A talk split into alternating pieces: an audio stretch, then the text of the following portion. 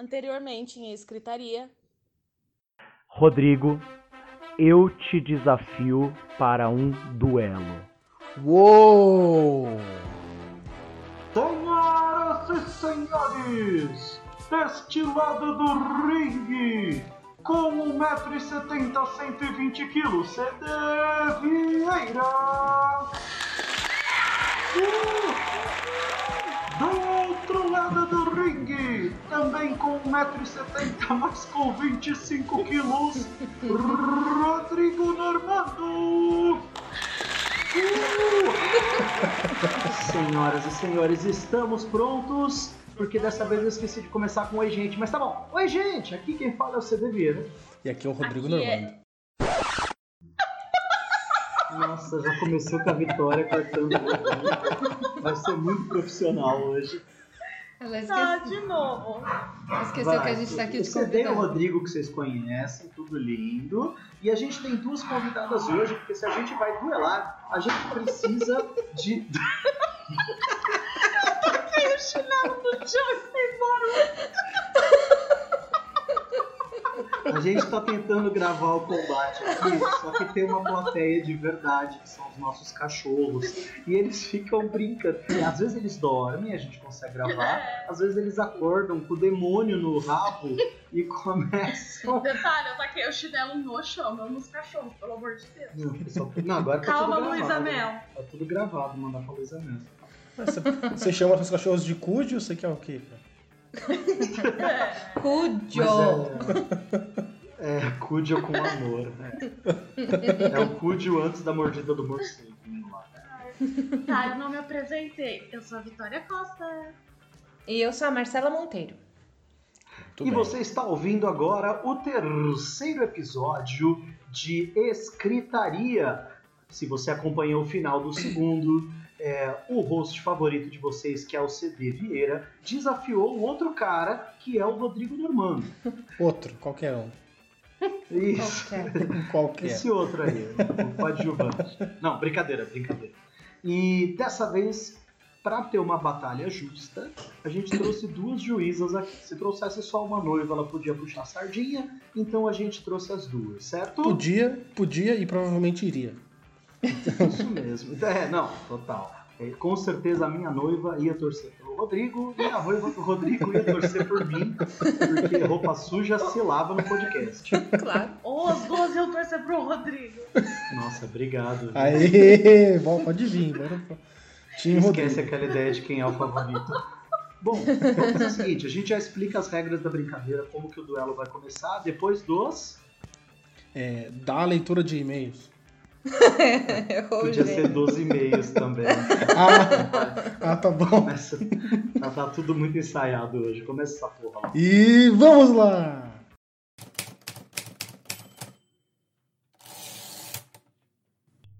Opa, vamos então para nossa leitura de e-mail. E aqui está o CD e o... ninguém. Eu tô gravando sozinho. Por quê? Porque o senhor Rodrigo Normando está jogando Counter-Strike com a turmite dele. Eu não sei o que me impressiona mais, esse rapaz nos abandonar dessa maneira ou alguém ainda jogar Counter-Strike. Aparentemente agora é esporte, essas porra toda. Então, gente, essa é a pessoa que vocês estão defendendo, tá bom? Quando vocês dizem que eu usou demais o senhor Rodrigo, essa é a pessoa que vocês estão defendendo. Só para deixar claro aqui a minha opinião, obrigado. E dá uma olhada lá no Instagram também, o @oinstadocd, que tem o quem é ele de verdade. Eu fiz lá um pequeno recolhido, não sei chamar essa porra, mas eu juntei lá uns breguetes que ele falou pra vocês verem quem é o Rodrigo de verdade, tá bom? Esse cara que vocês estão defendendo. Nossa, tô todo enrolado hoje, que bosta. Ah, não vou regravar não. Seguinte, a gente tem 3 e-mails aqui, separados pra gente ler. Eu vou fazer isso rapidamente porque o episódio de hoje é um episódio especial. Ele tem um pouquinho mais de tempo, ele tem uma duração um pouquinho maior, então a leitura de e-mails tende a ser mais rápida. Antes de mais nada, vocês devem ter percebido que o nosso podcast Escritaria agora sai aos sábados e não mais de sexta-feira, né? Fica mais fácil, é melhor do que a gente colocar de sexta e de vez em quando aí atrasar no feed de vocês. Então, sábado sempre vai ter um episódio novo para vocês de Escritaria. tá bom?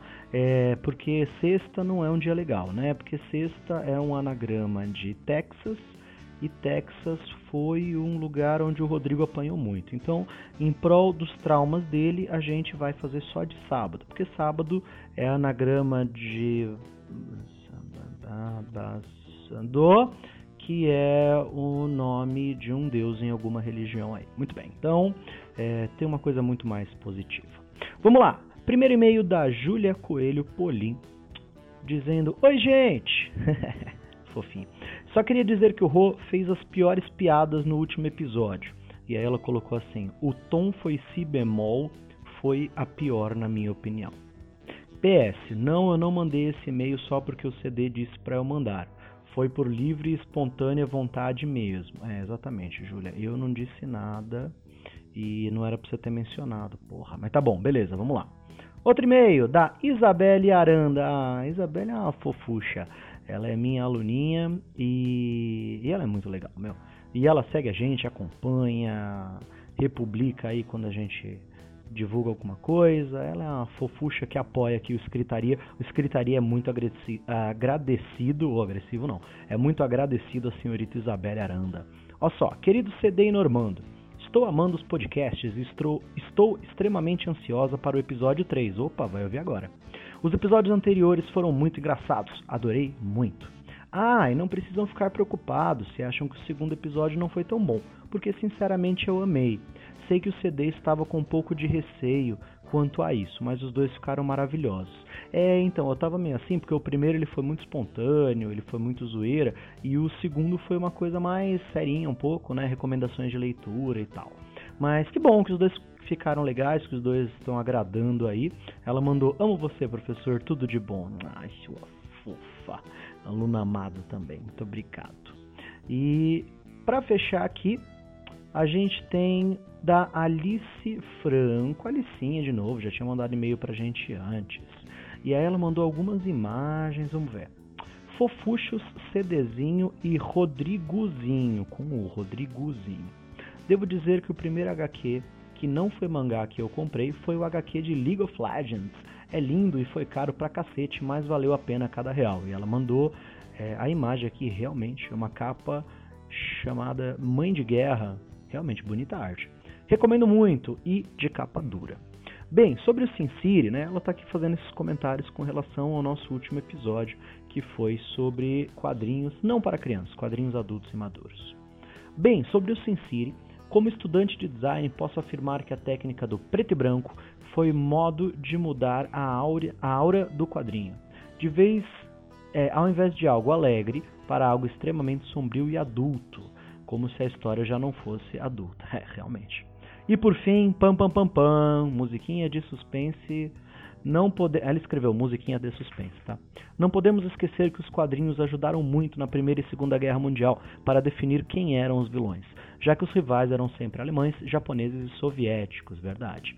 "E a figura desses vilões..." Ela escreveu a figura desses vivões, acho que ela se enganou. "E a figura desses vilões era sempre extremamente estereotipada." Aí ela colocou um exemplo daquela capa famosa do Capitão América em que ele vai dar uma muqueca na cara do Hitler, né? "Pode-se notar que o Hitler tem um nariz e orelhas muito pontudos, e atualmente os vilões geralmente são árabes. O melhor exemplo deles é o Homem de Ferro 3, em que o vilão, entre aspas, é um terrorista árabe. As Torres Gêmeas mandaram um abraço para o Tony Stark." Eu tive um professor uma vez num colégio que ele disse que se você assistisse os filmes do Rocky, né, do Rocky o Lutador, em sequência, você tinha ali a história de quem que era o inimigo em cada época dos Estados Unidos, né? Mas enfim. E ela mandou: Quem serão, os próximos antagonistas? Chineses, talvez? Qual a opinião de vocês? Um beijo, um queijo e até o próximo podcast." Olha, primeiro de tudo a gente aceita o queijo é muito bom. Quem que será os próximos antagonistas? É só você esperar para ver quem que eles vão entrar em guerra aí. No governo Trump eu não duvido nada que comecem a fazer uma galera latina, uma galera com cara de... com uma pegada, vamos falar assim, mais América Central, América do Sul, né? O cara que queria meter um muro ali para separar, dose. Mas enfim, essas foram as nossas leituras de e-mail. Muito obrigado para as nossas três queridas, a Júlia Polim, Isabelle Aranda e Alice Franco. Valeu aí pelo carinho das três. Vamos agora para esse episódio. Meu, na boa, é o meu favorito dos três até agora, esse especial de combate. Vamos ver como é que vai ser essa treta. Beijo, gente! Bom episódio para vocês.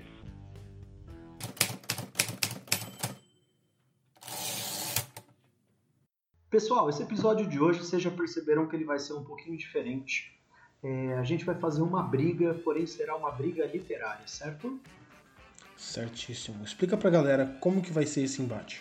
Tá certo. No final do último episódio, eu desafiei o Rô. Ele realmente não sabia de nada. E quando a gente desligou a última gravação, eu expliquei pra ele o que seriam as regras, a gente combinou mais ou menos. Então a gente vai explicar essas regras pra vocês, tá bom? E é emocionante porque as juízas também vão saber as regras agora. Porque esse podcast é assim, é muito organizado. Tá vendo? Ah, o sonho de toda ansiosa. De acordo com a ABLP, Associação Brasileira de Lutas em Podcasts, cada um de nós enviará 6 personagens, um de cada vez, para o ringue.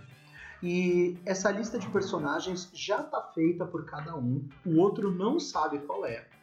E a primeira regra é que esses personagens têm que vir de alguma fonte escrita, certo? Gibi, quadrinho, bula de remédio, qualquer coisa. Se eles só tiverem, por exemplo, num filme, não vale.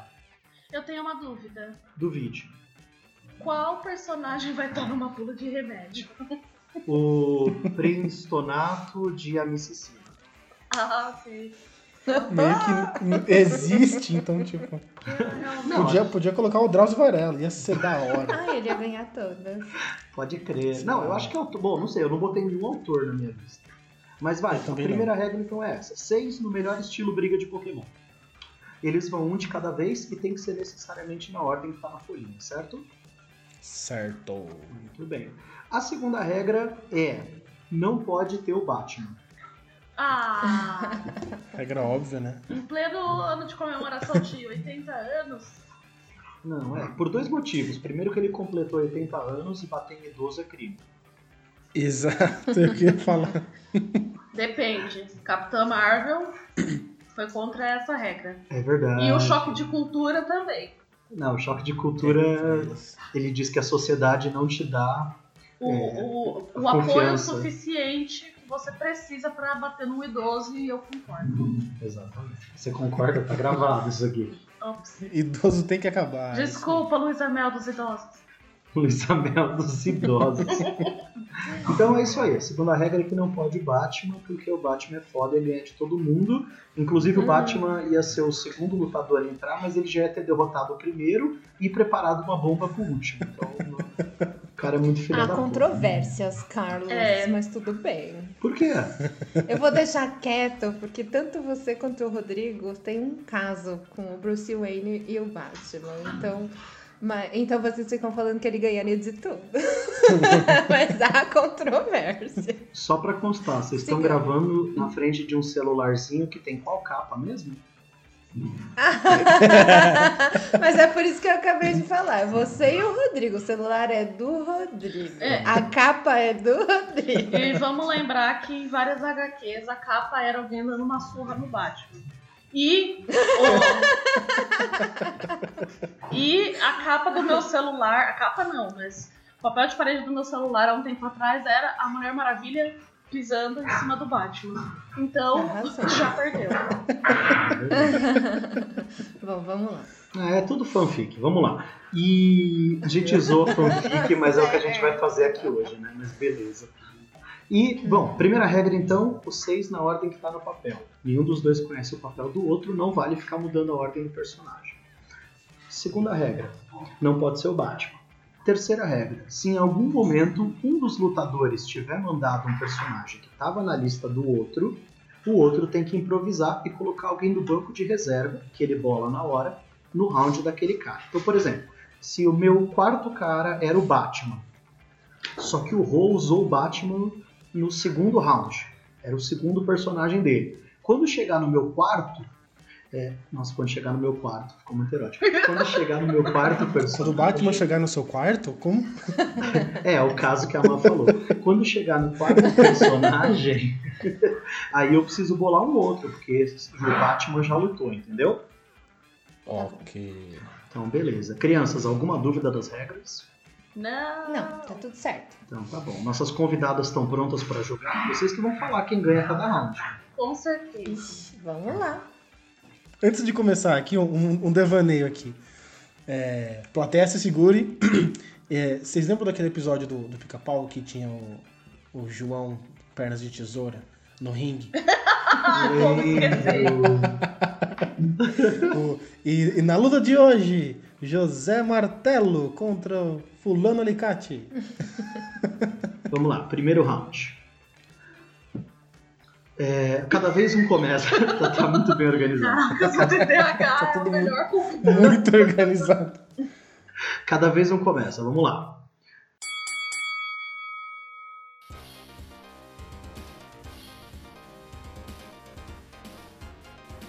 Rodrigo! Pô. Do meu lado do ringue, eu jogo a Pokébola e sai o meu primeiro personagem.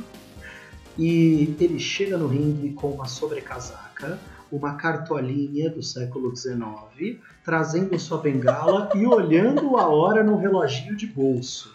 Sobe no ringue o meu primeiro personagem, Bento de Albuquerque Santiago, o Bentinho, também conhecido como Dom Casmurro.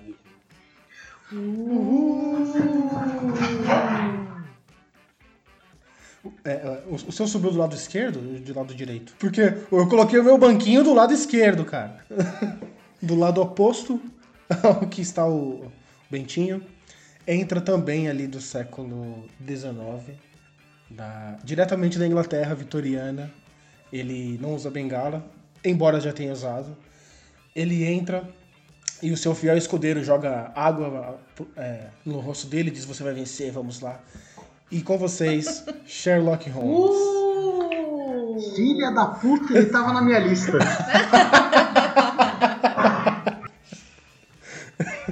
Olha, primeiro de tudo, eu acho uma sacanagem porque o cara mandou pro ringue um personagem que sabe boxe. É verdade. Carlos, quer dizer, CD... Só pra gente contextualizar, vamos explicar quem são nossos personagens, né? Talvez alguém não tenha lido. Não tenha lido. Ou talvez não lembre. Então vamos lá. Quem é Bentinho? O Bentinho, do livro Dom Casmurro, do Machado de Assis, ele ficou conhecido porque ele casou com a Capitu e ele conta a história. Então, do ponto de vista dele, a Capitu traiu maritalmente, né? Teria tido um caso aí com o melhor amigo do próprio Bentinho. Então, ele seria um chifrudão e ele acredita até que o filho que eles tiveram, na verdade, era do melhor amigo. E ele conta que a Capitu é uma grande adúltera. O problema é que, como ele é um narrador, não dá pra confiar. E o filho da mãe reverte a história toda. Ele consegue pegar a história e contar do ponto de vista dele pra ela parecer errada. Entendeu? Típico hétero escroto. Isso que eu mandei pra primeiro. Desculpa, precisei apelar. E Rô, quem que é esse tal de Sherlock Holmes que nunca ninguém ouviu falar? Nunca ninguém ouviu falar. Sherlock Holmes é uma espécie de detetive particular. Ele trabalha de forma autônoma, resolvendo casos na era vitoriana de Londres. Ele é muito sagaz, ele tem alguns conhecimentos sobre as ciências da época, então botânica, astronomia, biologia. E isso dá um passo à frente. Então, nas investigações dele. Certo. Ele tem como escudeiro um médico chamado Dr. Watson, que está do lado de fora do ringue, porque, né, não vamos... Olha, então, defenda pra gente por que o seu Sherlock Holmes consegue vencer o Bentinho. Eu tenho uma dúvida aqui. A gente deve imaginar uma luta real entre os dois personagens, uma luta metafórica. Porque se for uma luta real, eu tenho personagens aqui que não vão conseguir dar muito soco.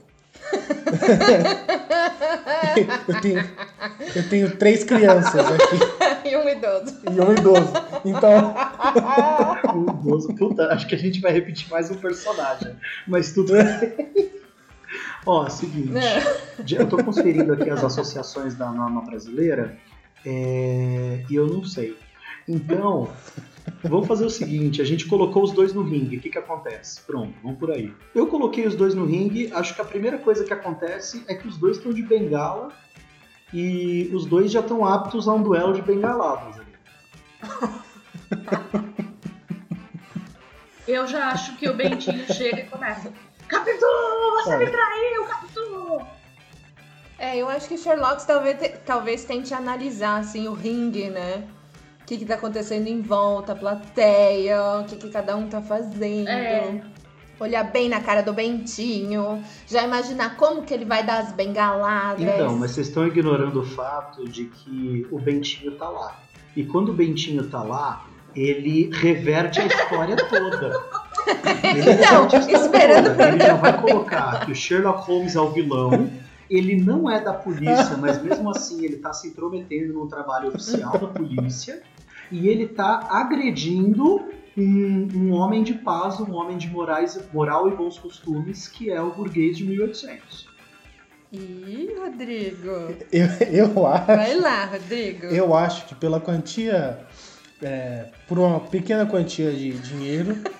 O Sherlock Holmes consegue resolver se o nosso querido Bentinho tem chifre ou não. É, porque do lado do Sherlock Holmes tem fatos, tem observações, não devaneios de uma cabeça louca, entendeu? Assim, o outro pode fazer o que ele quiser, voltar pra ele tudo o que ele quiser, mas o Sherlock, ele vai analisar, ele tem fatos. Ele tem o Dr. Watson ali, isso, do lado do balde, segurando a toalha, dando uma força, entendeu? O outro é meio... Porra, peraí. Entendeu? Sabe, gente? Ninguém gosta do Bentinho. A bengala. A bengala, ninguém gosta desse cara. Mas sabe o que é pior? Eu vou admitir perda nesse derrota nesse round mesmo. Já? Não é pra vocês ficarem advogando pra um ou pra outro, tá? É pra vocês analisarem real a luta. Mas a gente tá na... Sim, Bentinho não tem chance nenhuma contra o Sherlock. É, eu tava esperando que você fosse mandar alguém mais violência, força bruta, e eu ia conseguir reverter a situação. Mas eu mesmo acho que eu me ferrei, porque o seu narrador é o Watson. É, meu amigo, exatamente, o meu narrador é o Watson. Então, do meu lado, o Bentinho vai narrar, mas aí você empata, porque o seu narrador ele vai defender a porra do Sherlock, então... O que nossos juízes determinam? Nossos juízes.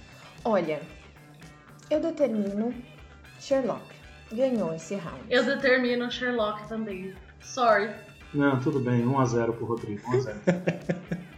Vou marcar aqui no meu papel. Marca aí. Na pauta. A gente tem pauta. É, pauta. A pauta. Segundo round.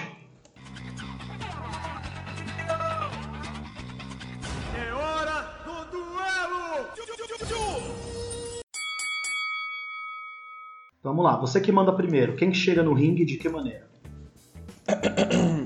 Esse personagem entra no ringue com medo. Ele tem um triciclo. Ele entra com a cara de assustado, olhando pro lado. Verifica que a mãe dele tá do lado dele, então...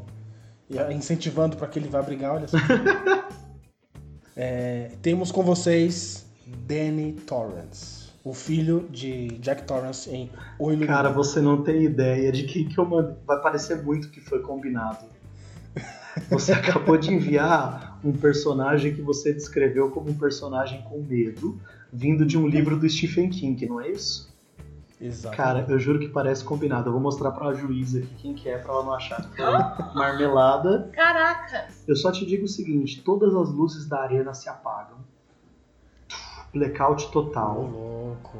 E aí você ouve uma risadinha chamando esse menino e um balãozinho vermelho pra ele seguir. E surge então o nosso palhaço mais macabro de It, a coisa, o Sr. Pennywise. Que tal? Caramba! George.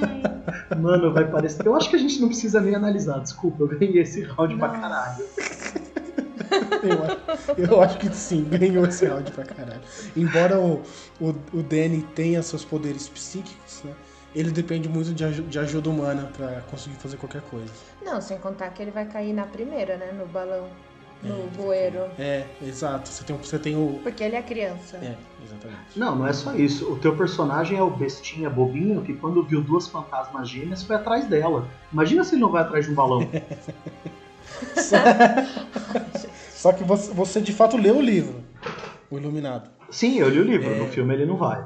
Você lembra que ele consegue comunicar com outras pessoas que estão distantes, tipo, ele deu aquele grito na cabeça do cara lá no outro estado, e o cara ouviu. Sim.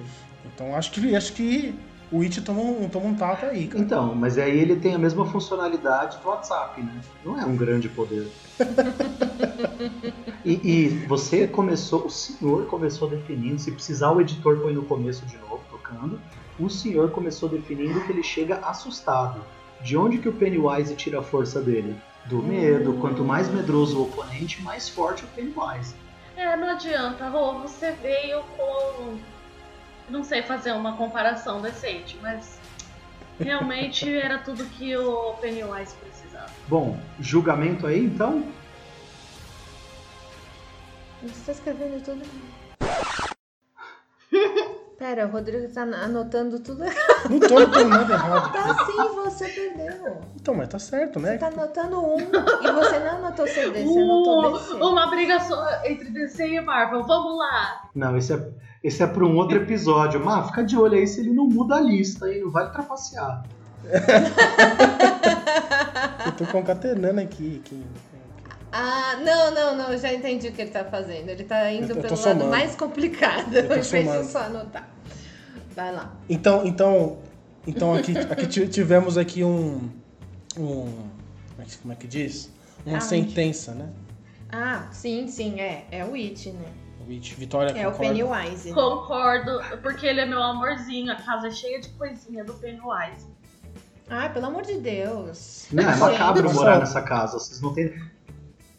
Marcela, eu gostaria que você contasse suas histórias com Pennywise, que a gente fizesse um breve intervalo para as histórias com Pennywise de Dona Marcela. Bom, a gente tem uma história muito boa com o Pennywise. Pode contar. Que é, eu tenho um cagaço enorme de ver filme de terror no cinema, mas um dia o CD me levou e eu achei horrível. Mas ok, eu fui, né? Era... O que? Era nosso aniversário? Era, e o melhor era o horário. É, né? Aniversário. É, e ele pegou uma sessão num horário super gostoso. Começava às 10, iria terminar meia-noite, por aí. Uhum. Ok, vamos lá. A gente viu todo o filme. Eu tomei susto pra caramba. Mas chegou até aquela parte... Não sei se vai ser spoiler, mas a gente... Fala mais ou menos, as crianças estão juntas ali perto do final. É, ali pro final, quando tudo já se resolveu, as crianças estão juntas e fazem um pacto de sangue. Nesse momento a tela travou, o cinema inteiro desligou e a gente ficou 2 minutos no breu total. Ok, até aí, nossa, caiu a energia. Cara, dava pra ouvir uma mosquinha no cinema, porque não tava ninguém respirando. E aí, a gente viu lá embaixo uma pessoa andando, uma pessoa muito grande. E a gente, na minha cabeça, eu pensei, caralho, o It veio me buscar. Já tava entregue, porque tava... Eu fui um pouco mais realista, Eu fui um pouco mais otimista, eu já pensei, é só um cara que vai atirar em todo mundo. Okay. Boa também. Era a atendente do Cinemark gritando, gente, a energia acabou no bairro todo. Só pra você ter uma ideia, o cinema tava tão cagado que no momento em que ela falou, gente, a energia acabou, tipo, eu sou do cinema, né, não vou dar o nome. Nossa. Dela. Eu sou do cinema. Na hora que ela falou isso... O cinema inteiro, com 120 pessoas, fez... Aí a gente riu, tipo... Ficou todo mundo cagado. Aquele riso nervoso. É, eles tiveram que liberar a gente, claro, porque não tinha como voltar o filme. Ganhamos ingressos pra voltar um outro dia. Uhum. E a gente saiu... A gente tava no shopping Morumbi. A gente saiu o shopping inteiro no breu. E eu e o CD, a gente tem a mesma fobia de manequim. Ai, quem não tem, né? Então a gente tá no inferno. Peraí, eu vou falar rapidinho pra não atrapalhar a gente no terceiro round. Essa história terminou lindo, maravilhoso. Só que a senhorita Vitória aqui do meu lado, a escolhida de meus afetos, tá vendendo umas roupas aí e ela achou que seria muito legal comprar um manequim. Puta, pra deixar em casa? É, exato. Só que a gente toma susto toda vez que a gente entra no cacete da biblioteca. Ai... Mas eu posso contar? A mãe do Rô costura. E adivinha o que que ela... Adivinha o que que ela tem no ateliê dela? Nossa. Que é assim, lotado de cabides com saias e um monte de coisa. E quem olha pra gente? Quando você abre a porta, assim... O manequim. É horrível. Esperando pra te pegar quando você mexe. É horrível. A nossa... menos mal que a nossa não tem cabeça. A Jurema é muito melhor. Decapitada. É muito melhor. É tudo que eu quero. Eu tenho medo de uma pessoa do meu lado, mas um homem sem cabeça tá suave. Toda vez que eu entro na biblioteca, porque meu armário de roupa fica lá, eu entro e dou de cara com a Leo. Ai, minha nossa. E já saio andando. E o CD, a mesma coisa, toma susto, então direto a gente sai gritando. Não, não tem estrutura pra ter um manequim em casa, jamais. Não. É, eu também não tinha até minha noiva comprar um. Ai, pelo amor de Deus, Vitória. Gente, vocês... Não me chama pra ir na sua casa.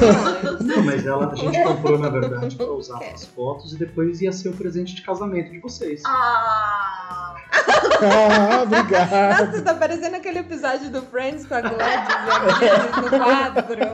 Ai, que horror. Ah, a gente ia vestir ele de Pennywise pra vocês. Ah. Jesus, meu Deus. Bom, é isso. Eu só sei que o seu pequeno lutador foi seguindo o balãozinho que nem um idiota no meio do escuro e em menos de 5 minutos ele tava voando. Ele tava flutuando no teto da arena, só te digo isso. Pois é. Eu voto em Pennywise, então grande CD é o vencedor desse round. Juíza Marcela. Também, Pennywise.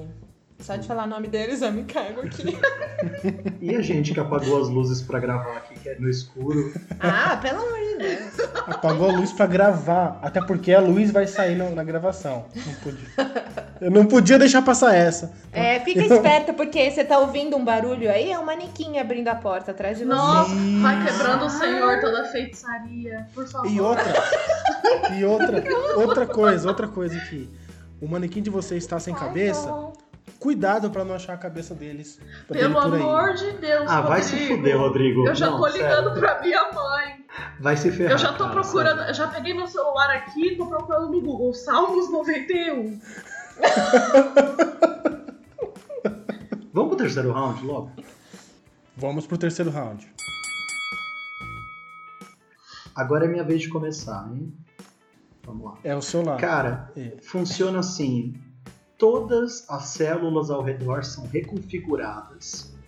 Você vê as cordas ao redor do Ringo... Do Ringo? Ringo Starr? É. Eu não sabia que ele tava tocando. Todas as cordas do ringue. Tá melhor assim? As cordas do ringue se abrem como se as células estivessem se desfazendo. E ele surge no meio do ringue. O Dr. Manhattan de Watchmen. Nossa, se ele pode surgir no meio do ringue do nada, pra que as cordas se abriram? Busted! Droga, eu não tinha pensado nisso. Para no engano. Ele é o, sei lá, o demolidor, mas tem que entrar na casa com a luz acesa. Mas ele fez só pelo efeito cênico. E é muito teatroso, né? Teatral. Você fez letras também, né? Fiz letras, cara. Ah, tá. Não deu muito certo. Faz de novo, por favor. Faz de novo.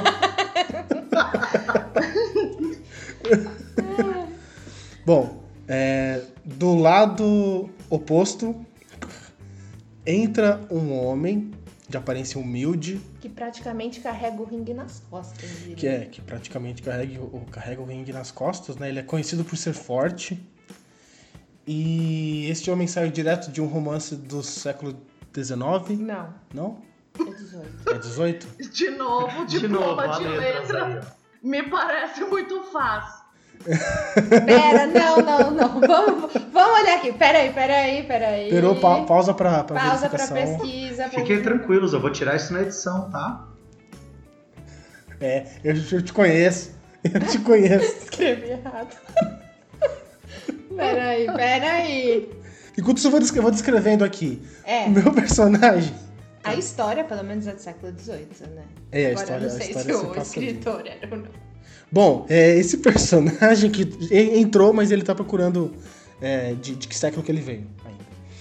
E ele é muito humilde, ele é ser humano, tá? Ele não é super-herói, mas ele tem um bom coração e ele se chama Jean Valjean.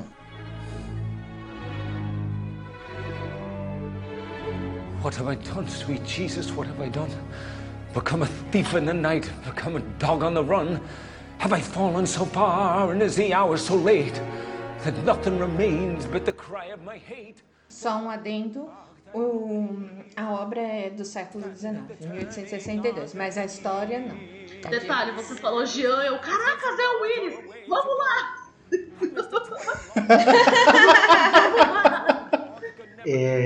Cara, então vamos lá, cara, é claro que eu sei de onde que é esse Jean, né? Mas explica aí pros nossos ouvintes mais ignorantes, de onde que ele veio? Explica bem explicado, porque são muito leigos. Acho bom a gente contextualizar até os dois, tá, inclusive, mas vamos lá. Jean Valjean, ele é a peça central de um romance chamado Os Miseráveis, escrito por Victor Hugo. Agora eu entendi! Agora eu saquei! Agora todas as peças se encaixaram! Ele é o... Bom, não tem como... É o Wolverine! Não tem como falar, vou dar spoiler. Porra, o livro tá aí, tem 200 anos. Não é spoiler. Se você não leu em 200 anos, pô, vai atrás de... Pelo menos é um filme. Então, a história é, ele é preso, ele é muito pobre. Na verdade não, ele tem um trabalho e tal. Ele fica desempregado, rouba um pão pra alimentar uma criança na casa dele. É o sobrinho. E é preso. E pega, acho que 8 anos de cadeia. Mas conforme ele vai tentando escapar, acaba que ele fica 20 anos preso. E quando ele sai, ele passa por um processo de redenção. Um processo muito religioso de redenção com um bispo. E ele consegue alçar voo na vida. E o livro continua. Esse pedaço é só a introdução do livro. Aí ele ainda vai tomar conta de uma criança, de uma moça que faleceu. Ele cresce essa criança como se fosse a filha dele. Acaba fazendo muitos sacrifícios pelos outros. Então ele é um ser humano de grande valor, no quesito moral. E tem um... Por que eu combinei da força? Porque ele tem um episódio, né? Que um guarda da prisão, que eu inclusive eu ia colocar o guarda pra colocar um vilão, sabe? Mas eu fui direto lá. Porque se a gente já não conhece esse personagem, que dirá o guarda, né? Ou o guarda é, tipo, importante. Vocês não foram assistir o musical, não? A gente é tão ignorante que quando você falou o cara dos Miseráveis, a gente falou, o Wolverine! E o Wolverine, não é nem o nome do autor. Não, mas com certa informação. Mas e aí, ele tá na cadeia? Começo do século XIX. Ele tá na cadeia e o guarda vai tirar uma com ele e fala, e você, levanta aquela pedra ali e sai andando com ela até... Não, era o mastro. Eu acho que no filme é um mastro. No livro é a pedra? No livro é uma pedra, porque ele trabalhava numa pedreira, se eu não me engano. É que não tinha regra, né? Tipo, você só podia trazer o lutador dos livros que você leu, né? Era personagem de livro, né? Não sei o que era. Você simplesmente saiu caçando o livro e abrindo páginas randomicamente, tipo, esse cara aqui parece legal. Não. Vocês vão ver os outros, porque são todos na vibe do... Eles vencem pela fibra moral. O proletariado tá sempre querendo heróis do mesmo tipo. É nóis. E aí, o momento é que o Jean Valjean... contrariando o guarda, ele consegue levantar a pedra. e levar até o local que o guarda pediu, sabe? Sem muito esforço. Então ele fica guardado com um homem absurdamente forte, fisicamente. Bom, o Dr. Manhattan, do meu lado do ringue, ele é um dos heróis, entre muitas aspas, do quadrinho Watchmen, que a gente até comentou lá no episódio 2. E o Dr. Manhattan tem esse nome por conta do Projeto Manhattan, dos Estados Unidos e tal. Ele tem um poder muito apelão, muito bizarro. Eu fui bem cuzão de colocar esse cara no ringue. Ele basicamente retransforma a matéria ao seu bel prazer. Então, se ele quiser, ele já está em outro lugar. Se ele quiser, ele esfacela os inimigos só de olhar para eles. Ele reconstrói tudo que ele quiser. Inclusive, quando o seu Jean aí, Jojajá, for levantar a pedra, ele vai olhar e a pedra vai se desfazer, assim, só para dar um efeito cênico ou teatroso. Eu só queria comentar uma coisa. O Jean, ele ficou 20 anos preso. E aí ele entra num ringue pra lutar. Ele já pensa, puta que pariu, eu nunca vou ter paz nessa vida. E aí do outro lado do ringue tá o Dr. Manhattan, que fica pelado. Aí ele pensa, meu Deus, me leva, senhor.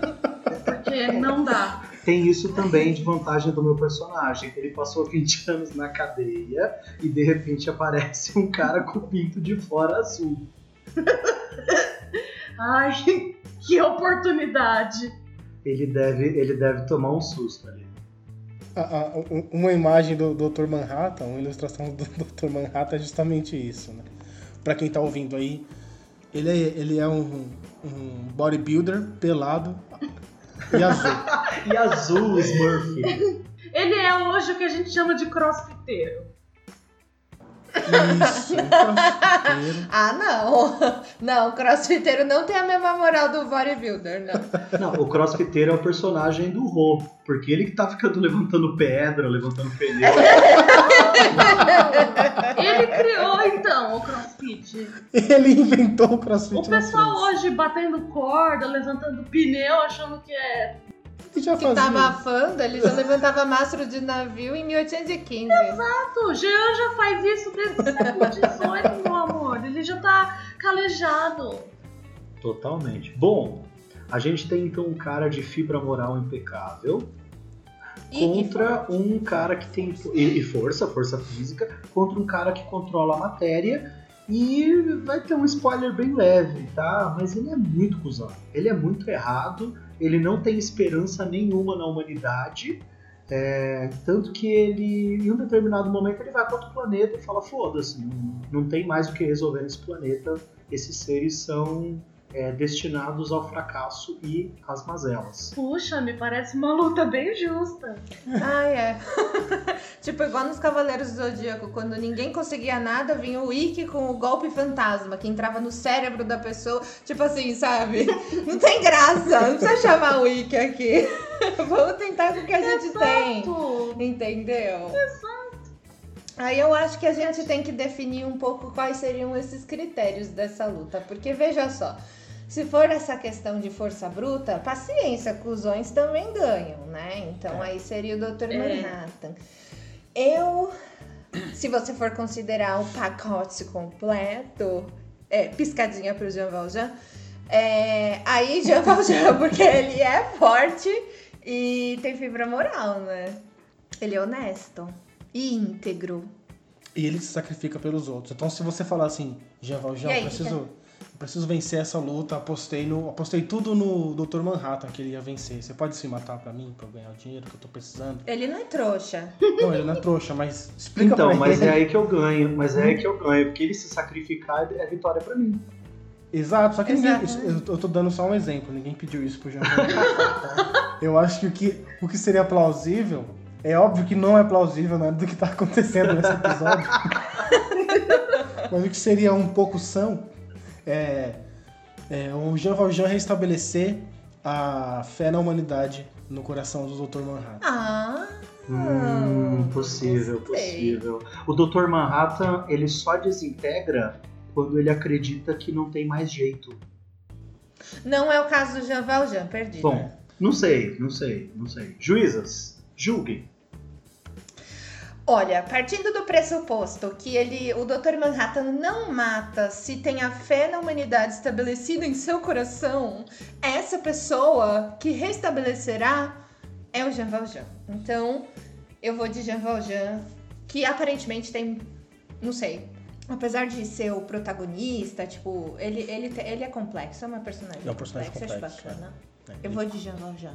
Eu não sou muito fã, assim, de bodybuilders cuzões. Difícil. O proletariado ou o cara com malaquias de fora?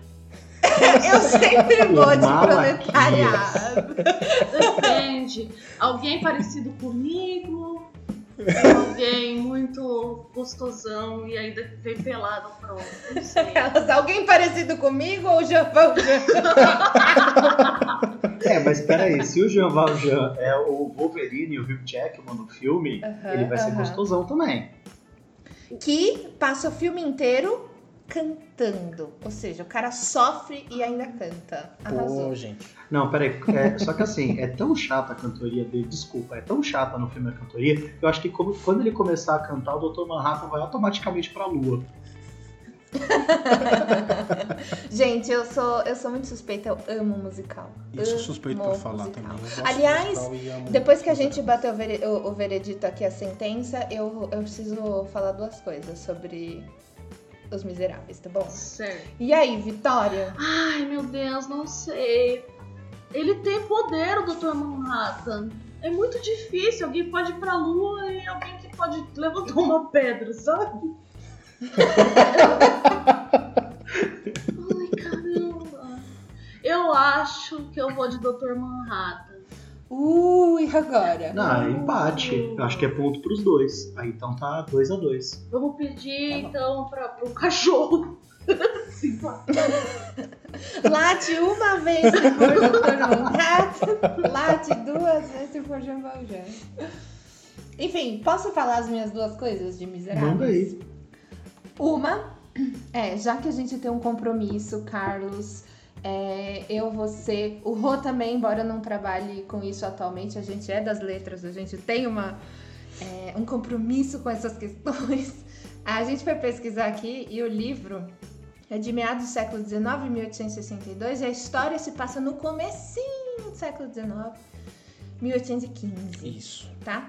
E outra coisa, a segunda coisa a gente foi assistir Os Miseráveis no teatro, porque não bastava assistir o filme 300 vezes, a gente teve que ir assistir no teatro. Ai, gente, a gente tava sentado, não me lembro se esse casal tava atrás da gente ou na frente, o que foi incrível. A gente foi assistir, qual é a peça? Os Miseráveis. Né? Aí... no meio da peça, o cara que assim, eu não sei o que ele tava fazendo ali, ele virou e fez assim pra ela: meu, caramba, acontece desgraça nessa peça? Aí ela virou e falou assim pra ele: então, bem, é que a peça chama Os Miseráveis. Faltou ele falar assim: porra, que tava na peça. Tem gente pobre nessa peça. Nossa, só acontece desgraça. Tipo assim, você não lê o nome da peça lá na porta do teatro? A minha vontade é assim, gente, casalzinho, se um dia vocês escutarem esse podcast, vocês fizeram a nossa tarde. Porque assim, uma pessoa muito clueless, completamente alheia à peça que tá assistindo no teatro, só se tocou do título no meio. Foi ótimo. Olha, pra frente. Caraca, mas, nossa, como é que essa pessoa comprou o ingresso? Ela chegou e falou, aquele ali, apontou? Eu acho que foi a namorada que deve ter comprado, só chegaram lá, sei lá, entreteve ele com uma pipoca, uma cervejinha, já entreteve. Ele não viu nem o pôster que tava na porta, não é possível. Não é possível. Mas, bom, enfim. Empate, tá 2-2, final do terceiro round, certo? Empate, 2-2. Quarto round. Quem manda agora é o senhor Rodrigo. Vai, do seu lado. Do meu lado, ela entra no palco, né? No ringue. Você acha que ela vai começar a cantar, né? Os Miseráveis. Não, ela não canta, não. Ela já entra com o cabelo esvoaçante, saca da varinha, vingar de um Leviosa pro seu personagem. Temos aqui Hermione. Bom combate. Eu sabia que alguém ia meter um Harry Potter nesse negócio. Qual deles tá na sua lista? Então, é curioso isso pelo seguinte. Você colocou o Sherlock Holmes agora há pouquinho, no outro round. E o meu quarto personagem era o Sherlock Holmes. Então, por lógica, eu tô autorizado a botar um outro personagem qualquer nesse lugar, certo? Você vai pôr um outro no lugar ou você vai puxar a sua fila pra cima? Puxar a fila pra cima, né? Puxar a fila pra cima, tudo bem, puxar minha fila pra cima. E tá. Quem tá automaticamente no lugar é o Wolverine. To see if I still feel, I focus on the pain. The only thing that's real. The needle tears a hole. Então, ele entra com um charutão na boca, de mau humor, falando que não queria estar nessa porra, rasga, né, corta com as suas garras de adamante a corda e entra no ringue. Essa vai ser boa, hein? Essa vai ser boa. Eu acho que temos aí um Logan, novamente. Nós temos uma menina e o Wolverine. E a menina, no caso, dessa vez é a Hermione, ao invés da arma X. Né? Bom, defenda então a sua lutadora. Por que ela ganharia, Rodrigo? Eu acho que ela dispensa apresentações, igual o seu personagem, né? Todo mundo que já viu um pouco de Harry Potter sabe quem ela é. Mas vamos lá, contextualizando pra vocês. Ela é meio bruxa, ela é mestiça, eu não lembro o palavreado correto, mas os pais dela não são bruxos, são dentistas. E ela sempre, desde o primeiro ano lá em Hogwarts, ela sempre se destacou como uma aluna muito exemplar, que dominava a magia de uma maneira muito natural. Um bruxo não podia ser dentista? Não, ela podia, é que no caso... Nenhum bruxo pode trabalhar como tipo... Dentistofobia, advogado, design de móveis. Design de móveis. Então, ela sempre se destacou em todas as áreas que ela estudou. Então, ela teve anos muito produtivos na escola, sempre passando por muitas aventuras. Nunca se machucou profundamente, mas já infligiu grandes maldições às pessoas quando a gente avança para os últimos capítulos da série. E eu acho que ela tem o que é necessário no quesito ético e no quesito força para vencer do Wolverine. Embora ela seja muito pacifista.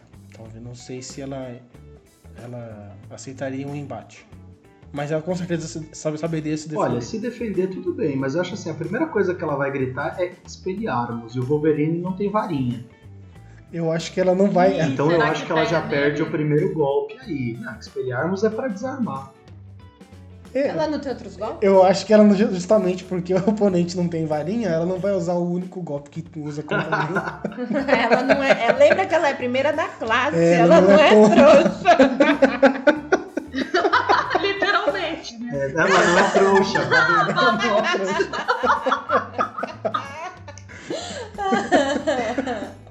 Pois é. Tudo bem. Olha, qualquer coisa que ela jogar, o Wolverine se regenera. E se ela tentar aquela maldição lá que controla o oponente, se ela fizer a maldição que causa dor, isso pra ele é terça-feira. Se ela fizer a maldição que tenta controlar o oponente, o Wolverine tem um poder da mente fudido. Em alguns quadrinhos ele chegou a evitar o controle mental do Xavier, do Professor X. Então... o homem calejado. Bom, a gente não pode esquecer um fato que deixa o Wolverine muito suscetível, que é o fato de que ele adora mulheres que pisam nele. Então, a Jean Grey desintegrou ele pelo menos umas 300 vezes no quadrinho, dividiu ele ao meio, fez um monte de coisa, e ele continuou super apaixonado. Ai, ele é desses? Ele é do que volta. Então, quanto mais a Hermione batesse, mais ele ia ficar apaixonado. E aí nasce uma grande fanfic. Ele é um maso. Será que eles vão se amar e não vão brigar? Tipo, ela bate nele, ele regenera e eles saem de lá juntos? Ai, gente, mas se a gente tá pensando numa boa parte da saga, Eka, ela é criança. É criança, né? na maioria das pessoas. Na maior parte mas até da aí saga. Tem umas eu acho que ela poderia... Tem umas versões dos quadrinhos em que o Wolverine fica com a... Qual que é o nome? A que atravessa a parede lá? A Lince Negra? A Lince Negra. E ela pirralha também, aquele desenho. Ah, mas ela já tem 18 anos. Então o Wolverine tá errado. Então, vamos pensar em quem cria essa história.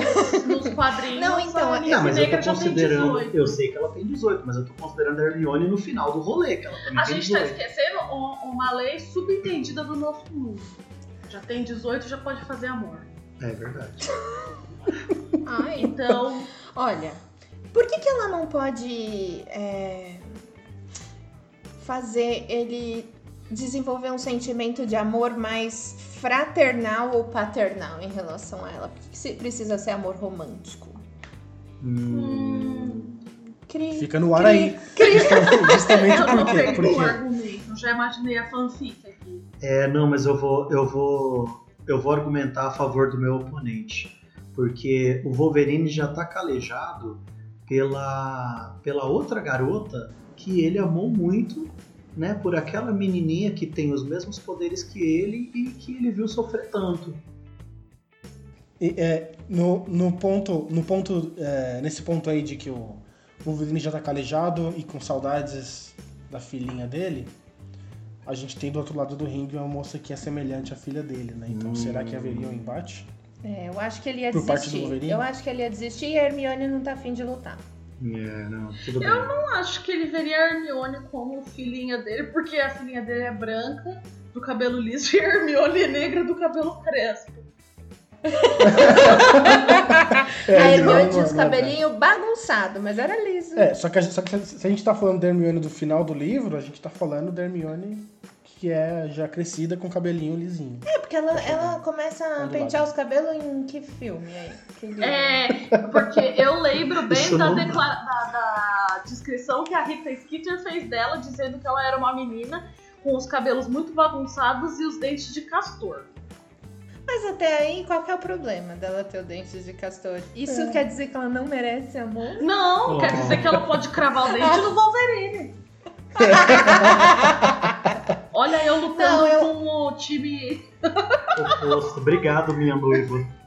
De nada, meu amor. Olha. Mas as juízes são imparciais, tá bom? Eu acho que. Não tem o time da juíza. Eu acho que não ia rolar. Eu acho que não ia rolar briga, não. Eu acho que o Wolverine já não tem mais saco, sabe?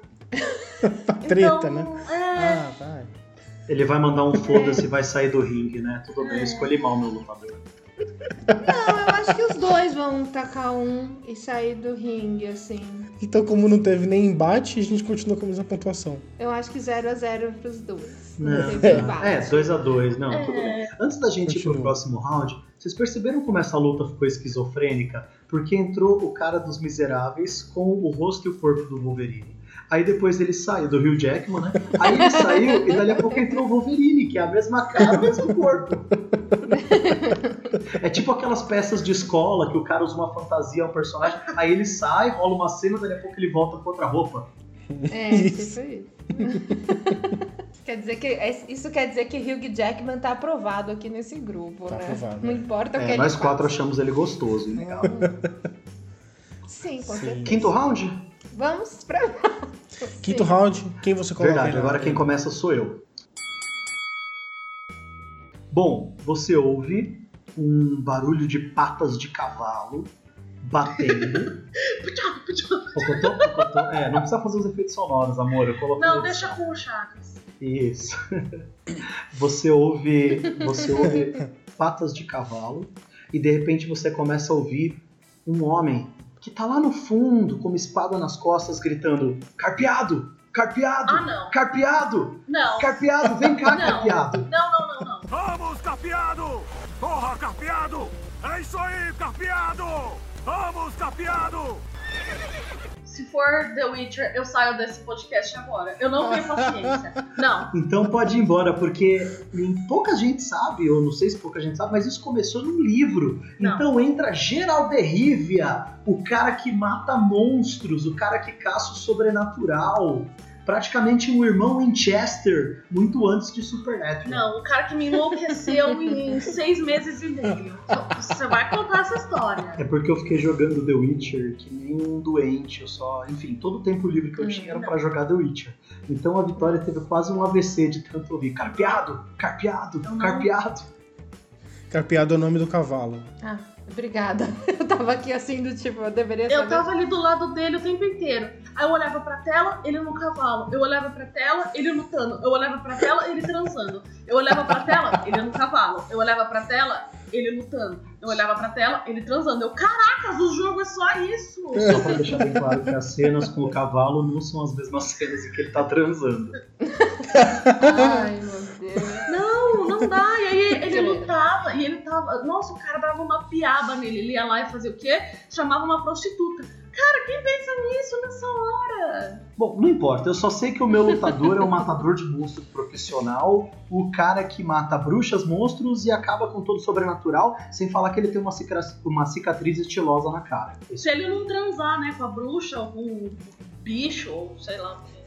Com monstro. Ai, bom, eu nem sei qual é o seu oponente, mas eu já mostro no seu. Não, peraí, não pode entrar valor pessoal nisso aqui. Não, eu não vou votar a favor de The Witcher, eu me recuo. Ah, não, peraí, essa juíza... Não, então eu vou deixar tudo nas mãos da outra juíza, que essa aqui tá muito parcial. Vamos lá, vamos esperar o oponente entrar no ringue, vai. Pode entrar? Pode entrar, ele tá batendo na porta, pode entrar. Tá batendo, ele é educado.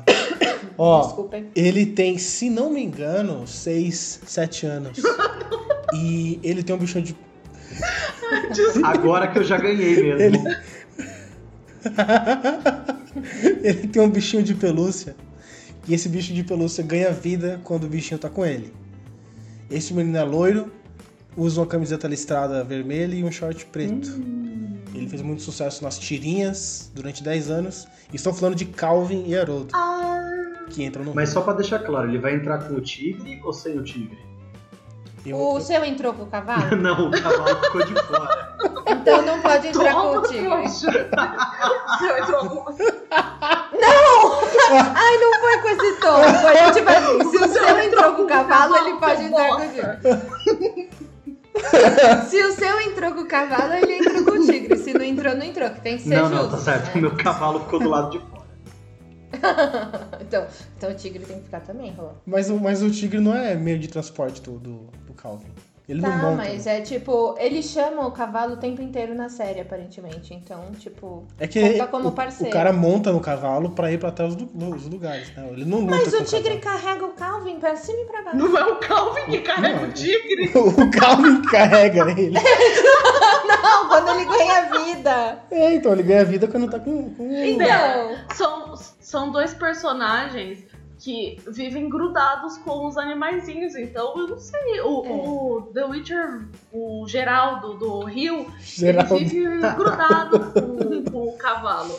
E o Calvin não é só Calvin, Calvin era com o tigrinho. Olha, só pra deixar claro, se entrar um bicho de pelúcia que se transforma num tigre de verdade, ele tá na categoria monstro. O Gerald de Riva corta ele no meio.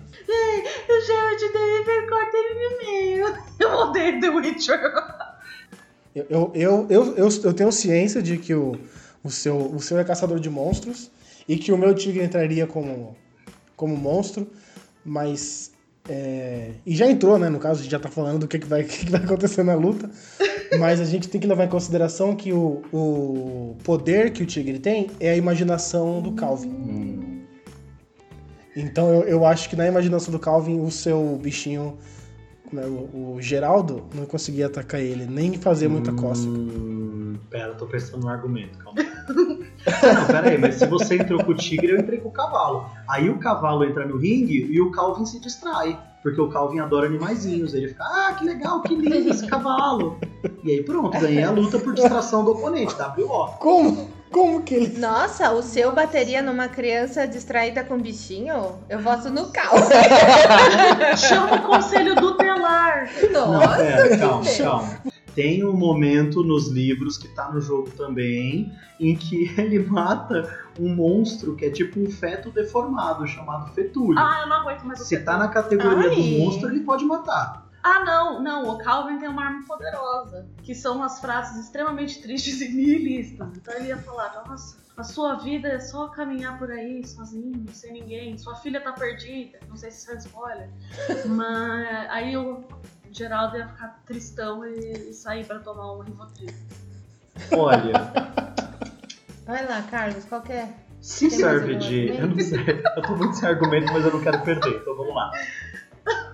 O Geraldo Rivia tem uns livrinhos em que ele pode consultar a fraqueza de todo tipo de oponente. Então, qualquer que seja a fraqueza do menino e do tigre, ele estudaria e consultaria. Que conveniente. Ele vai abrir a barca no meio da luta. No meio da luta. Ele vai ler um livro no meio da luta, Porque o Sherlock Holmes não tinha tempo pra avaliar as coisas.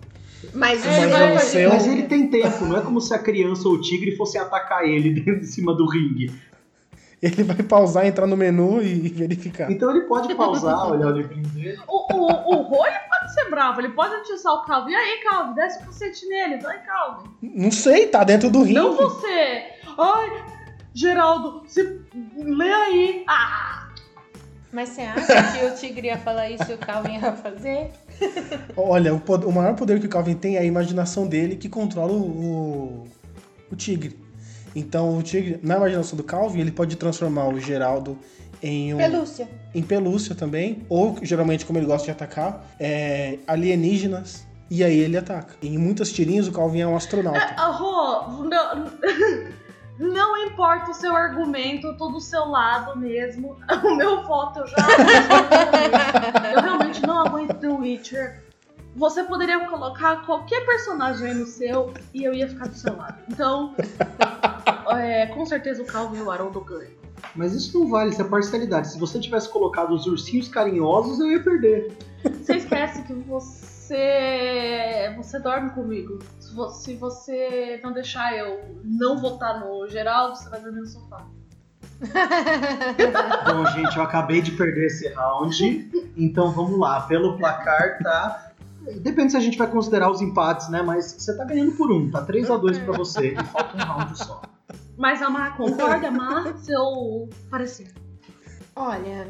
Eu vou ser sincera, eu não tenho esse desafeto pelo... Geraldinho. Pelo The Witcher, porque eu não conheço. Então não tenho todo esse ódio movendo assim a minha decisão. Apesar de eu gostar da ideia da imaginação, não sei, eu acho que o outro...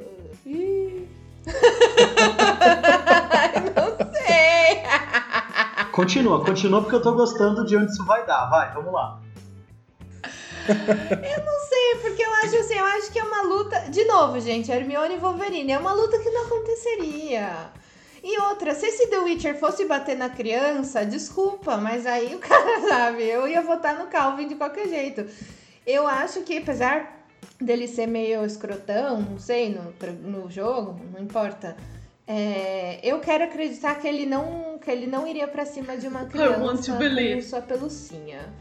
Eu seria um adulto responsável. Eu vou votar no Witcher. Tá, então a gente mantém o placar e decide tudo na última rodada. Nossa, que emocionante. É o último round que vale tudo. É que nem passa ou repassa, não importa todo o programa. Só a última coisa que vai determinar o vencedor. Exatamente. Seu Rodrigo, você que começa. Vamos lá, 6º round.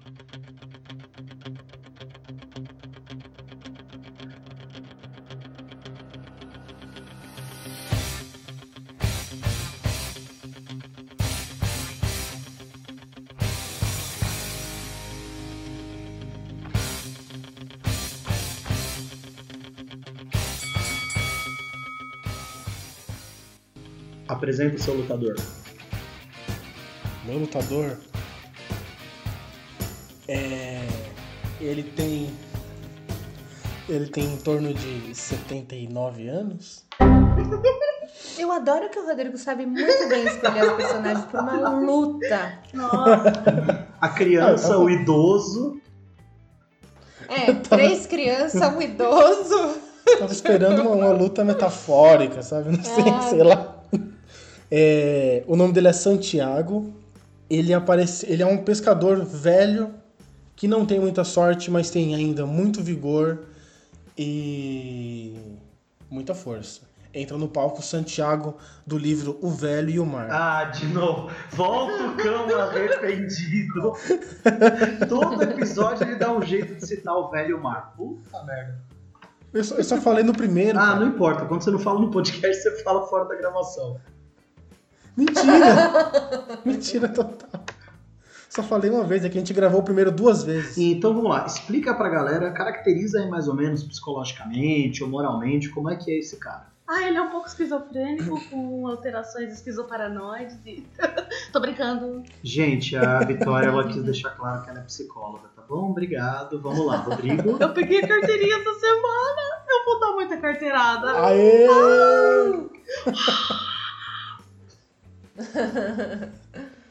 Acho que o Santiago, ele, no quesito miséria e pobreza, ele tá um pouco mais pobre que o Jean.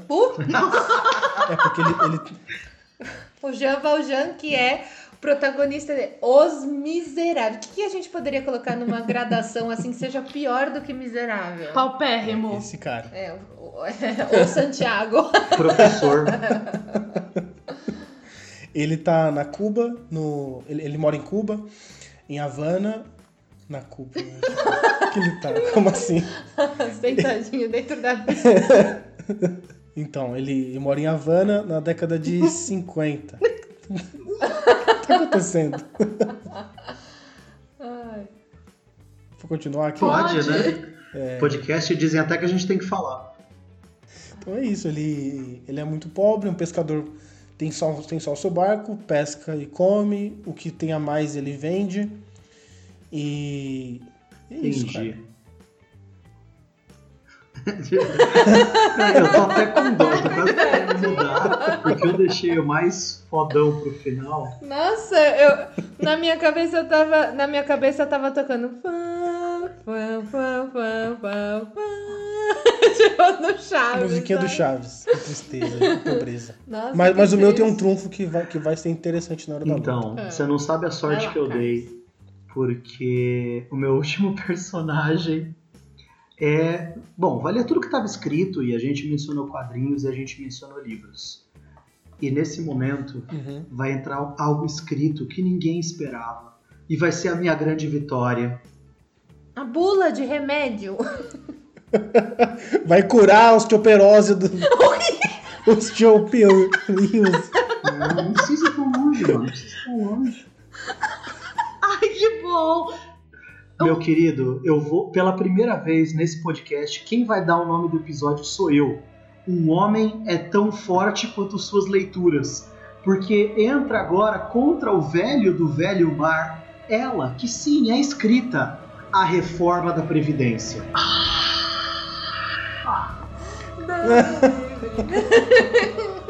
Entra uma galera com terno, gravata e entrega um papelzinho assim na mão do seu velho pra ele dar uma lida aí. E é a nova legislação. É, ele tem o que? Errou 79 anos? Por aí. Errou feio, errou rude. Ah, pela reforma da Previdência. Não, pela reforma da Providência é ótimo, né? Previdência, ele pode trabalhar mais 20 anos tranquilo. E vocês estão se esquecendo. Exatamente. Vocês estão se esquecendo de que ele nunca trabalhou com carteira assinada. Ele vai morrer e dever ainda pro governo. só que vocês estão esquecendo de outro ponto também. É que ele, tipo, ele tem lá seus todos os anos, nunca trabalhou com carteira assinada, e ele pesca e come. O que tem a mais ele vende. Então, ele meio que caga pro governo. Então. Obrigado. Rebelde. Não, velho porque, rebelde. Pô, o cara mora num lugar tão de pobreza extrema que o governo, pra ele, tanto faz. Ele tá em Cuba na década de 50, mas tanto faz se ele está em guerra com os Estados Unidos, tanto faz se Cuba tá passando por revolução ou não. Então, não vai chegar nele. Será? Sabe? O aumento da gasolina não vai chegar no cara que anda de barco. Vai sim, cara! Descalço. Como é que você acha que descalço ali, sabe? Ele rema? Ah, ok. Ele rema. É barco a remo, não é barco a motor. Ele não tem. Ele é tão pobre, ele não tem um rádio em casa pra colocar no barco. Nossa. E no livro ele comenta, no barco dos ricos eles têm rádio. Poxa. Ai, que pobre. Que pariu. É outro personagem dos Miseráveis. Né? Carlos, você me desculpa, mas a reforma da Previdência não vai chegar, ele beleza lê, mas tipo, ele vai provavelmente usar esse grosso livro de travesseiro, porque ele se cobre com jornal. Meu Deus! Rô, eu tô com dó! Eu já tenho um participante aqui. Eu voto no Santiago. Calma. Eu quero dar um último argumento. Argumente. Todo mundo sabe duas coisas. Primeiro, aonde o Santiago mora? Em Cuba, Havana. Exatamente. Se ele mora em Cuba, petista, automaticamente o nosso governo vai ficar. O segundo argumento que vai me dar a vitória. Todo mundo sabe. Mas você já tem a vitória. Não a vitória minha noiva, outra vitória. Todo mundo sabe que a reforma da Previdência favorece os ricos e ferra com os pobres, certo? Então, por lógica, se o seu cara é miserável, ele tá muito fodido. Nossa, não só miserável, como cubano. Mas ele é miserável num nível que ele não liga. Não tem mais o que fazer pra deixar ele pior. Ele não sabe se ele vai almoçar hoje, por exemplo. Nossa! Ele tá nesse nível de pobreza. Ele tem uma casa, que é uma cabana, e ele não tem banheiro em casa. Ele usa o banheiro na rua. Eu tô ficando do lado triste. De casa. Então, tipo... Nossa, beleza, não tem... E ele ainda assim, o trunfo que eu ia falar que ele tem, é que não tem nada a ver com esse, mas é a força. Ele, embora já seja um idoso, eu chutei na casa dos 70, mas o livro descreve ele como bem mais velho, ele se mostra ainda muito vivo, tem muita força, tanto é que ele pesca sozinho no barco. E passou, 2-3 dias no mar, em alto mar, sem comida, sem água, e voltou vivo. Nossa, a gente tem que terminar essa luta logo, porque senão o cara morre no próximo minuto. Será que tá velho? Mas aí, será que eu não venci exatamente porque ele já entra na batalha como um derrotado? Eu pergunto. Então, olha, esse livro, como ele... o plot do livro é o seguinte, ele pesca, ele tá com muito azar, tá 3 meses sem pescar peixe nenhum, vivendo do que o pessoal consegue ajudar ele na vila.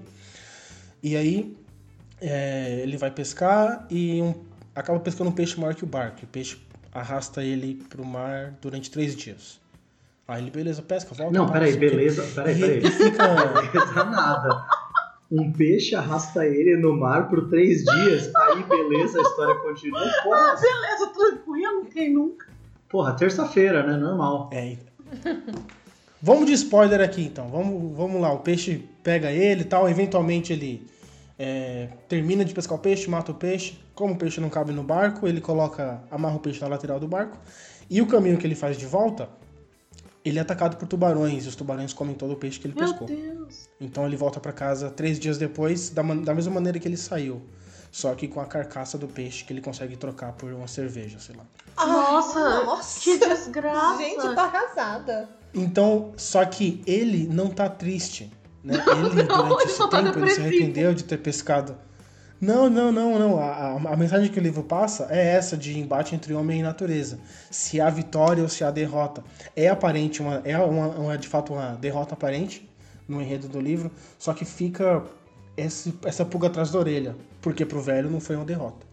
No dia seguinte ele vai acordar, vai montar no barco e vai pescar de novo. Quer dizer, é o brasileiro, né? Se fode, pega 3 horas de CPTM pra chegar no lugar que paga R$50 por mês e você tem que levar sua comida, e aí volta pra casa, dorme, pra no outro dia acordar e fazer a mesma coisa. No fundo ele já tá vivendo segundo a reforma da Previdência. Então, realmente... A reforma, tá botado, exato, a reforma da Previdência chega e não vai fazer nem cócegas no velho. Não tem o que fazer, né? Não tem, esse cara já tá ferrado já. Eu tô até com dó de falar qualquer coisa. Não, peraí. Coitado. Então eu sou obrigado a jogar a toalha e admitir esse último round. E o último round é teu, e eu acho que com isso o Rodrigo Normando ganha o nosso primeiro confronto.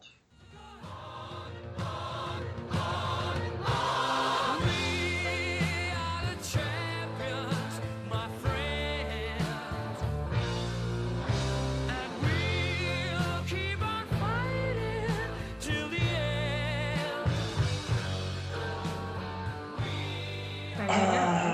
Parabéns, parabéns. Agora o Feliz vai pescar de novo. Vamos pelo menos pagar um almoço. Vamos se juntar, aqui. Vamos pagar uma cesta básica pro Santiago, gente. Gente, o Rodrigo é tão fanático por essa porcaria desse livro. Porcaria nada, o livro é ótimo, mas a questão que ele falar, né? Caiu na mesma regra do Witcher aqui. O Rodrigo é tão fanático por esse livro que nesse primeiro capítulo de confronto do velho e o mar, ele colocou o velho. Se tiver o segundo episódio, ele vai trazer a porra do mar. É, só que o livro você lê quietinho no seu canto. Você não precisa dividir com mais ninguém 15 vezes da mesma entrada do videogame, porque você perdeu 15 vezes consecutivas. Só pra constar, eu tava jogando no modo mais difícil. Olha, realmente, se o casamento, se o noivado e o namoro sobreviveram àquilo, sobrevive a qualquer coisa. Vamos todos torcer para que o nosso relacionamento seja tão forte quanto o velho do velho. Senhoras e senhores, e com isso a gente vai chegando ao final do nosso terceiro episódio, um episódio muito diferente, um episódio especial aí para vocês, o nosso confronto escrito, que tem aí como título já Um Homem é Tão Forte Quanto Suas Leituras, a não ser que o senhor Rodrigo tenha um título melhor pra gente colocar. Vai colocar no ringue o seu título? Não, eu acho que o título do Carlos tá muito bom. Então fechou. Vamos de Carlos. Muito bem. Eu perdi esse primeiro confronto, só que mais pra frente a gente vai ter outro, tá? Eu vou querer uma revanche aí. Vamos deixar então os nossos contatos aqui, porque agora finalmente a gente tem um Instagram do podcast, certo, Rô? Certamente, a gente tem um Instagram, você pode encontrar a gente por podcast Escritaria. Temos também uma página no Face. Curta e compartilhe com seus amigos, caso você se interesse, ou caso você conheça alguém que possa gostar do nosso podcast. Ou caso você esteja de bobeira, porque você compartilha tanta bosta no Facebook que não vai custar nada compartilhar o nosso podcast também, né, rapaz? Exatamente. E mande e-mails dizendo pra gente quem que você colocaria no ringue, se você concorda com os resultados ou se você discorda dos resultados, dá a sua opinião sobre o programa, e o nosso e-mail é podcastescritaria@gmail.com. Olha só, rapaz, igualzinho o Instagram, parece até que foi combinado, hein? É, então, todo lugar é podcastescritaria. Pode procurar no Face, no Insta. E só nesses dois lugares. E já tá bom, né? Já tá bom, porra. A gente tem mais o que fazer. Quando o episódio sair no ar... quando o episódio sair no ar, talvez tenha um Twitter, mas isso aí é outro. Beleza, vamos às despedidas. Nossas juízas, começando pela Marcela. Obrigada, gente. Foi um prazer participar. Aguardo novos convites. Beijos. Vitória. Bom, gente, muito obrigada. Avisem também se vocês gostaram da nossa participação, que a gente volta. A gente não tem absolutamente nada para fazer. E também... Tem um podcast muito bom, mas muito difícil, porque me lembrou desse The Witcher. Fiz terapia por um ano para esquecer. Ainda bem que eu tenho terapia essa semana. Muito obrigada, amor, pelos mimos. Mas é isso, beijinho. Ela tá reclamando de The Witcher. Eu vou fazer o próximo episódio sobre Dark Souls. Na casa da sua mãe? Queridos, muito obrigado. Foi um prazer inenarrável. Foi divertido esse episódio. Episódio a 4 mãos. Não, peraí, a 8 mãos, né? Somos em 4. E então...